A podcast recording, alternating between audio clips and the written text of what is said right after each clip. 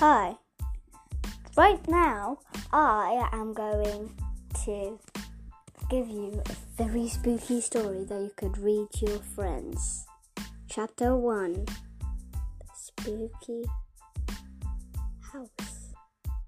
One day there was a girl who tried to come inside this house. It was all dark. So she knocked on the door, but it opened by itself.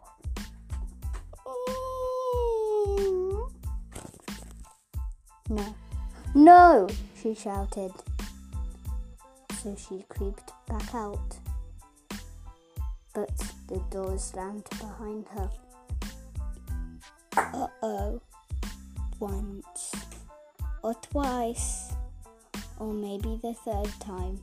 The doors kept on creaking, and she saw a swaying chair by herself.